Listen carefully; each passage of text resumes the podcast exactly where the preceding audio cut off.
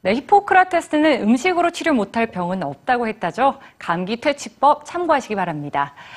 수험생 여러분, 어제 고생 참 많으셨는데요. 앞으로 인생에서 만날 여러 시험 중에 이제 막 수능이라는 하나의 관문을 통과한 겁니다. 지긋지긋한 시험의 굴레, 물론 우리나라만의 얘기는 아니겠죠. 오늘 뉴스지에서는 재미있는 시험의 역사를 찾아가 봤습니다. 편안해진 마음으로 만나보시죠. 고대 그리스 시대의 대표적인 철학자인 소크라테스. 그가 제자들의 실력을 가늠하는 방법은 다름 아닌 대화였습니다. 소크라테스는 제자들에게 어떤 정답을 요구하기보다는 대화 속에서 스스로 지적 깨달음을 얻게 했죠. 기원전 4, 5세기경의 지식인들은 이런 소크라테스식 대화법의 영향을 받아 정답을 만들어내는 것보다 더 높은 수준의 지식을 탐구하는데 중점을 뒀습니다. 최초의 공식적인 시험으로 기록된 고대 중국의 공직자 시험도 충분한 시간 동안 공자의 유교 철학에 관한 자신의 의견을 적거나 시조를 짓는 것이었다고 합니다.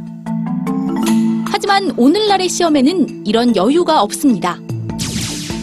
정확한 정답을 빠르게 골라야 할 뿐이죠.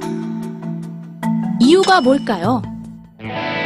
역사학자들은 표준화된 시험의 탄생이 기술의 발전에 따른 불가피한 현상이었다고 말합니다. 더 좋은 기술이 나타날수록 교육 역시 그 속도에 발맞춰 가야 했기 때문이죠.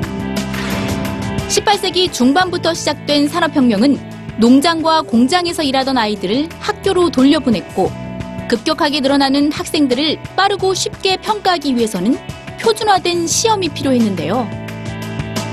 이에 따라 1905년에 프랑스 심리학자 알프레드 비네가 IQ 테스트에 해당하는 지능 시험을 개발했고 1914년에는 캔자스 대학교의 프레드릭 켈리 교수가 객관식 시험을 고안하게 됩니다.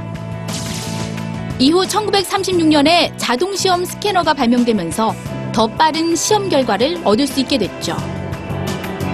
이렇듯 시험의 발전과 더불어 오늘날 세계 여러 나라가 공통적으로 치르고 있는 시험이 바로 대학 입학 시험인데요. 각국의 문화와 역사에 따라 다양한 방식으로 표준화된 시험이 이루어지고 있습니다. 미국은 1926년에 비판적 사고까지 평가하는 SAT를 개발해 오늘날 대학 시험으로 가장 많이 활용하고 있습니다. 스웨덴은 스웨덴 수학 능력 시험이 있지만 모든 학생들이 시험을 치러야 할 의무는 없고 중고등학교 내신 성적만으로도 대학 입학을 할 수 있다는데요. 캐나다와 호주, 영국 등도 대부분 고등학교 성적과 각 대학이 마련한 특정 시험으로 대입을 치르고 있으며 정부가 주관하는 입학 시험은 보조적인 수단에 불과하다고 합니다. 국가 수준의 입학 시험이 아예 없는 멕시코는 각 대학이 개별적으로 개발한 시험으로 학생들을 평가하고 있죠. 반면 천만 명에 가까운 응시자들이 2, 3일 동안 치르는 중국의 가오카오는 모든 대학 입학의 필수적인 시험이고 그리스 역시 교육부에서 주관하는 단 한 번의 시험을 통과해야 대학교에 입학할 수 있다고 합니다. 시대와 국가를 불문하고 오랜 역사를 지나온 시험. 어느새 정답만을 찾는 여행이 된 건 아닌지 그 의미를 다시 생각해 봅니다.